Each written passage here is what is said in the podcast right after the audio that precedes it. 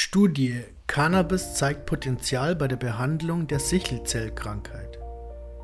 Eine aktuelle Studie der University of California in Irvine gibt Hinweise darauf, dass Cannabis eine sichere und potenziell effektive Behandlungsmöglichkeit für chronische Schmerzen in Verbindung mit der Sichelzellkrankheit sein könnte.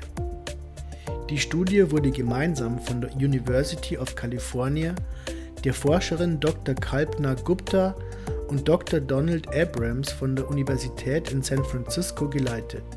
Sie umfasste dreiundzwanzig Patienten, die Cannabis oder ein Placebo während zwei fünftägiger stationärer Sitzungen verdampften. Die Sitzungen lagen mindestens dreißig Tage auseinander. Doktor Gupta erklärte gegenüber U C I News: Die Studienergebnisse zeigen, dass verdampftes Cannabis für Sichelzellenpatienten im Allgemeinen sicher zu sein scheine. Das in den Studien verwendete Cannabis stammte vom National Institute on Drug Abuse, einem Forschungsinstitut der U S-Bundesregierung, und enthielt ein ausgeglichenes Verhältnis von T H C und C B D. Die Ergebnisse legen außerdem nahe, dass Patienten mit Sichelzellanämie den Schmerz mit Hilfe von Cannabis lindern können und dass Cannabis der Gesellschaft dabei helfen könnte, die Krise in der öffentlichen Gesundheitsdebatte in Bezug auf Opioide anzusprechen.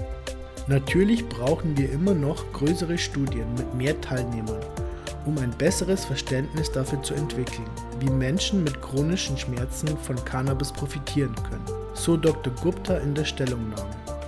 In den meisten Fällen erhalten Patienten für die Behandlung der von der Krankheit verursachten chronischen Schmerzen Opioide.